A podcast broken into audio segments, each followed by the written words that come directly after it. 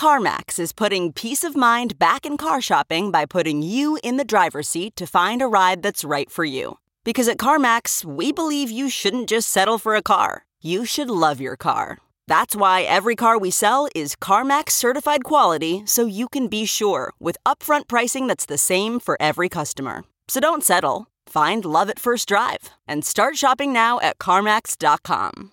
CarMax, the way car buying should be. Reporter's Notebook. I'm Steve Futterman. If you want to learn about a remarkable American life, let me recommend a four part documentary that begins this Sunday on PBS. It details the story of boxing great Muhammad Ali. It's the work of documentary film master Ken Burns. It covers all parts of Ali's life the high moments in the boxing ring, his conversion to Islam. It also includes his low moments, like his demeaning treatment of his greatest rival, Joe Frazier. And we see Ali's amazing metamorphosis from a divisive figure, especially when he refused to enter the military, to his later years when Ali, suffering from Parkinson's, became beloved by almost all.